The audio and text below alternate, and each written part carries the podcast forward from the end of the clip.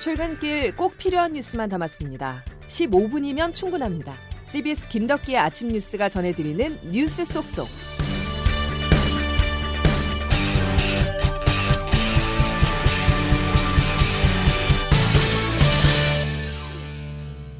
여러분 안녕하십니까? 11월 28일 김덕기 아침 뉴스입니다.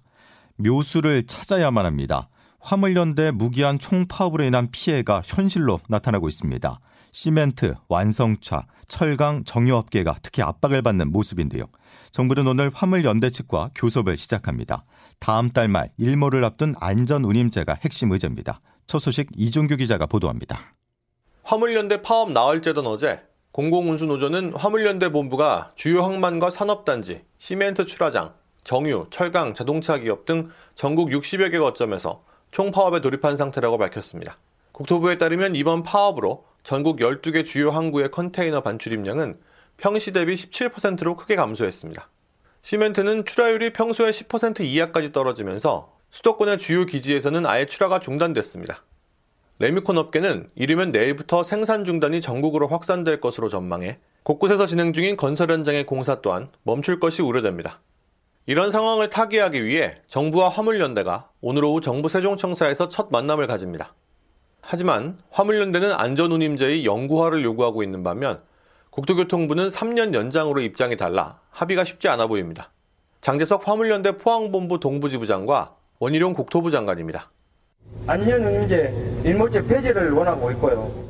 현장에 나와 보니까 훨씬 심각한 걸 절감을 하겠습니다. 조건 없이 업무에 복귀할 것을 요구할 것입니다. 정부는 이번 회동에서 어느 정도 성과가 나오지 않을 경우 업무 개시 명령을 조만간 발동할 전망입니다. CBS 뉴스 이준규입니다. 정부는 오늘 대화에서 만약 진전이 없다면 업무 개시 명령 발동을 강행합니다. 여권과 대통령실에서 연일 강경 발언이 이어지고 있는데요.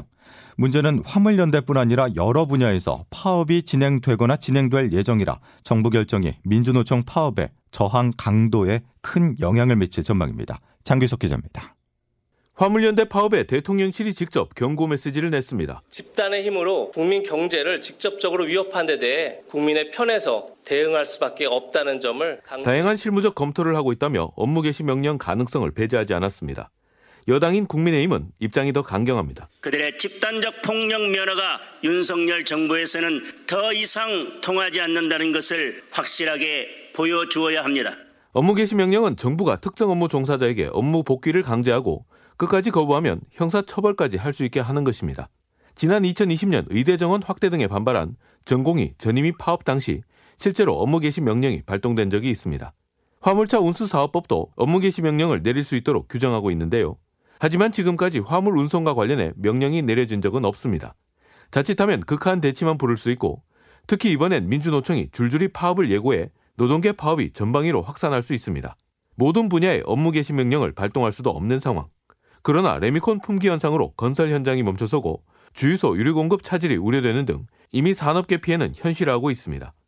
오늘 국토부와 화물연대의 첫 교섭 분위기에 따라 정부의 극약 처방 여부도 결정될 걸로 보입니다. CBS 뉴스 장규석입니다. 강원 양양에서 산불 예방 활동을 벌이던 헬기가 추락해 탑승자 5명 전원이 숨졌습니다. 애초 비행 계획 신고 때는 2명이 표시됐었지만 3명이 더 타고 있었는데요. 이 중 2명의 신원은 여전히 오리무중입니다. 김태현 기자가 보도합니다. 어제 오전 10시 50분쯤 강원 양양군 명주사 인근에서 산불 진화용 헬기 한 대가 추락했습니다. 폭발한 헬기에서 난 불이 산으로 옮겨 붙으면서 소방대원들이 진화 작업을 벌이기도 했습니다. 이 추락으로 숨진 사람은 기장을 포함해 모두 5명. 하지만 당초 비행 계획서에 신고된 탑승자는 71살 기장과 54살 부기장 2명뿐이었습니다. 사망자 중 2명은 아직까지 정확한 성별조차 확인되지 않을 만큼 시신이 심하게 훼손된 상태인데 국토부와 경찰, 소방당국은 기체 결함과 정비 불량, 조종사 과실 등 여러 가능성을 열어두고 사고 원인 조사에 나섰습니다. 사고가 난 헬기는 1975년 그러니까 무려 47년 전에 만들어졌는데 블랙박스 역할을 하는 비행 기록 장치도 설치되지 않은 노후 기종으로 파악됐습니다. 정부는 어제 이어 오늘도 현장 감식 등을 이어가는 한편 신원 불명의 사망자 2명의 유전자 감식 조사도 진행할 예정입니다. CBS 뉴스 김태현입니다. 정치권에서는 안전과 책임을 놓고 공방을 이어가고 있습니다. 헬로윈 참사가 발생한 지 한 달이 지나도록 책임지는 고위 공직자가 없는 상황인데요. 야당인 민주당은 이상민 행정안전부 장관을 오늘까지 파면하라면서 시한을 못 박았습니다. 반면 여당은 국정조사 시작부터 겁박하지 말라고 맞서고 있는데요. 민주당은 대여 공사 수위를 본격적으로 끌어올린다는 계획입니다. 양승진 기자의 보도입니다. 더불어민주당은 이상민 행정안전부 장관 파면이 제대로 된 국정조사의 시작이라며 다시 한번 윤석열 대통령의 결단을 촉구했습니다. 참사가 발생한 지 한 달이 되는 오늘까지 이 장관을 파면하지 않으면 해임 건이나 탄핵 소추를 추진하겠다고 밝혔습니다. 이수진 더불어민주당 원내대변인입니다. 파면이 제대로 된 국정조사의 시작입니다. 진상 규명 후 조치하겠다는 형식 논리를 앞세워 국민 요구를 외면하지 마십시오.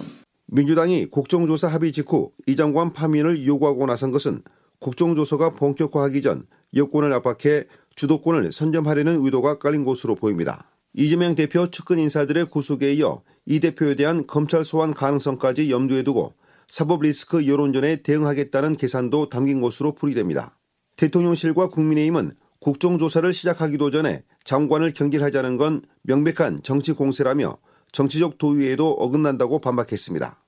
대통령실은 수사기관의 조사 또는 국정조사 결과 이후에 책임자를 문책하겠다는 기존 입장에 변화가 없다고 밝혀 대통령실과 거대 야당 간 정면 충돌은 상당 기간 불가피할 것으로 보입니다. CBS 뉴스 양승길입니다. 월드컵 소식을 전해드리기 전에 잠시 중국 상황을 짚어보겠습니다. 3년 가까이 이어진 코로나 봉쇄 중국 민심이 폭발했습니다. 성난 시민들이 거리로 나와 시진핑 퇴진 구호까지 외쳤는데요. 외신들은 이번 시위에 대해서 1989년 태난번 민주화 시위 이후 규모가 가장 큰 반정부 거리 시위라고 평가했습니다. 베이징에서 안성영 특파원입니다. 중국 축구 대표팀은 카타르 월드컵에 진출하지 못했지만 관영 CCTV의 두 개 채널은 월드컵 전 경기를 생중계하고 있습니다. 하지만 월드컵 생방송은 중국 정부에 적지 않은 부담이 되고 있습니다. 마스크를 착용하지 않고 축구를 즐기는 전 세계인들의 모습이 중국 대륙에 여과 없이 전달되고 있기 때문입니다.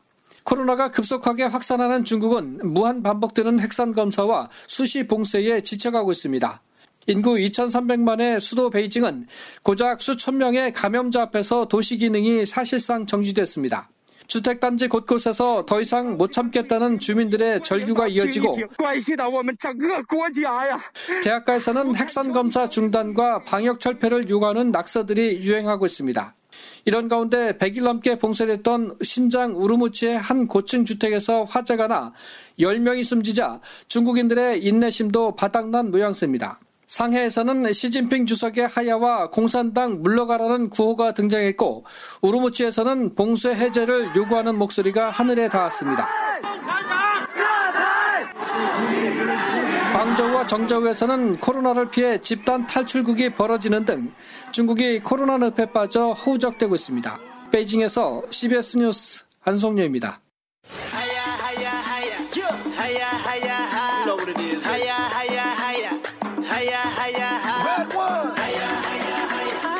오늘 밤 우리나라 대표팀이 가나와 조별리그 2차전을 펼칩니다. 16강 진출이 걸려있기 때문에 운명의 한판이라는 표현을 쓰는데요. 우리나라는 그동안 2차전에서 단 한 차례도 승리한 적이 없습니다. 무승 징크스를 깰지 관심인데요. 오늘 경기의 관전 포인트를 장성주 기자가 분석했습니다. 카타르 월드컵 16강 진출의 분수령이 돼 가나와의 2차전이 오늘 밤 10시 열립니다. 상대적으로 수비 조직력이 약한 가나의 뒷공간을 노리면 득점할 수 있다는 분석입니다. 황인범 선수입니다. 상대의 라인 컨트롤이 그렇게 좋은 편은 아니다라는 것을 저희가 확인을 했고 상대의 공간을 파고드는 건 손흥민 선수의 최고 무기. 월드컵 3골을 기록 중인 손흥민 선수가 세계대회 연속 득점과 한국 선수 사상 월드컵 최다 골을 넣을지 관심이 쏠립니다. 가나 대표팀의 오토아도 감독과 손흥민 선수는 독일 함부르크 유스팀 사제지간이었는데요. 9년 만에 다시 만난 아도 감독은 오늘 경기만 빼고 손흥민 선수가 잘하길 바란다고 말했습니다.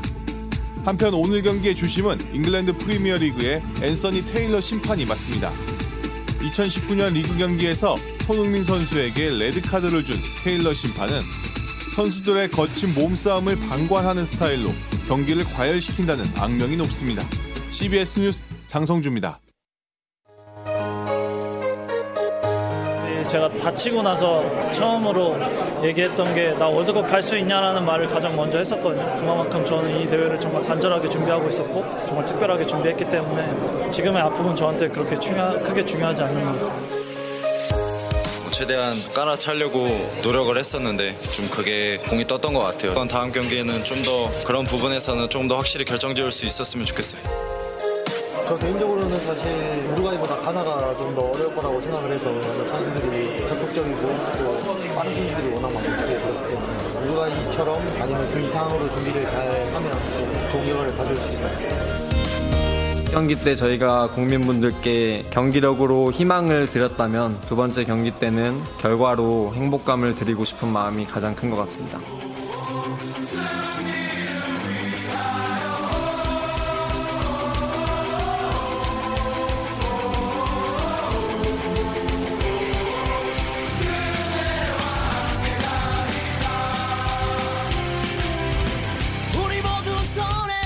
자, 들으신 것처럼 선수단의 분위기는 어느 대회보다 좋고 선수들도 이번에는 한번 사고를 쳐보자라는 결의가 대단합니다. 하지만 한 가지 변수가 생겼습니다.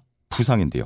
수비의 핵 김민재 선수의 출전 여부는 아직 미정입니다. 카타르 도하에서 김동욱 기자입니다. 우루과이전 무승부의 아쉬움은 잊었습니다. 우리 대표팀은 사흘 동안 가나전을 대비해 굵은 땀방울을 흘렸습니다.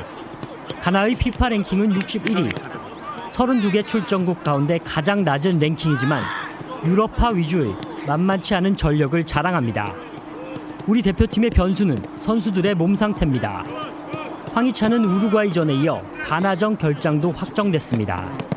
여기에 수비수 김민재마저 종아리 근육 부상을 당했습니다. 벤투 감독은 경기 전까지 상황을 지켜본 뒤 김민재의 출전 여부를 결정할 예정입니다. 김민재의 공백이 생긴다면 가나전에서도 어려운 경기를 펼칠 수밖에 없습니다. 황인범 선수입니다. 너무나도 중요한 선수들인 거는 정말 확실한 부분이고 누구나 다 동의를 하는 부분이라고 생각을 해서 특히 한국 축구는 역대 월드컵 2차전에서 4무 5패로 단 1승도 거두지 못했습니다. 12년 만의 16강 진출을 위해서는 반드시 2차전 징크스를 깨야 합니다. 카타르 도하에서 CBS 뉴스 김동욱입니다. 그렇다면 우리가 상대할 가나는 어떤 팀일까요?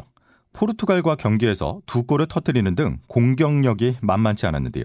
마지막 훈련을 마친 가나 선수들은 1패를 떠안았지만 표정에서 여유가 넘쳤습니다. 카타르 현지에서 박기묵 기자가 취재했습니다.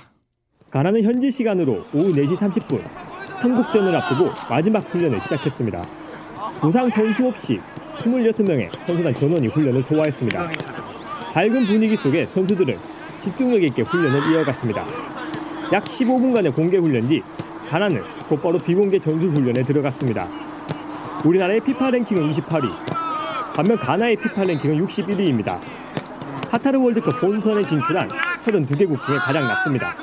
하지만 가나 선수 중 상당수가 유럽 무대에서 활약하고 있고 젊은 선수까지 합류한 만큼 전력은 높다는 평가입니다. 특히 아스널에서 활약 중인 토머스 파트와 크리스탈 팰리스의 조르당 아유는 우리가 경계해야 할 선수입니다. CBS 뉴스 박기묵입니다. 경기 결과도 한번 보겠습니다. 앞서 1차전에서 독일의 2대1 역전승을 거두면서 이변을 연출했던 일본은 코스타리카와의 경기에서 1대 0으로 패하며 16강 진출이 불투명해졌습니다. 또 조금 전에 끝난 독일과 스페인은 1대 1로 비기면서 독일이 16강 진출을 위한 경우의 수를 따지게 됐습니다. 김덕기 아침 뉴스 함께하고 계십니다. 기상청 연결하겠습니다. 이수경 기상 리포터. 네, 기상청입니다. 예, 추위를 부르는 비 소식이 있죠. 네, 오늘과 내일 전국에 비가 내리고 나면 내일 밤부터는 강추위가 찾아옵니다. 서해상에서 비구름대가 유입되면서 오전 중에 대부분의 중부지방을 비롯해 곳곳으로 비가 확대되겠는데요. 천둥, 번개, 돌풍을 동반해, 동반해 강하게 내리는 곳이 많아서 주의를 하시기 바랍니다. 예상되는 비의 양은 수도권을 비롯해 전국적으로 적게는 20에서 많게는 80mm 정도가 되겠는데요. 지역에 따라 비와 눈이 섞여 내릴 가능성도 있어서 교통 안전 에 주의를 하셔야겠습니다. 오늘 아침 어제와 달리 크게 춥지 않은 날씨인데요. 현재 서울은 9도 안팎입니다. 낮 기온 서울이 16도, 대전과 대구 20도, 전주 21도 예상됩니다. 날씨였습니다. 김덕기 아침 뉴스 오늘 소식은 여기까지입니다. 내일 다시 뵙죠. 고맙습니다.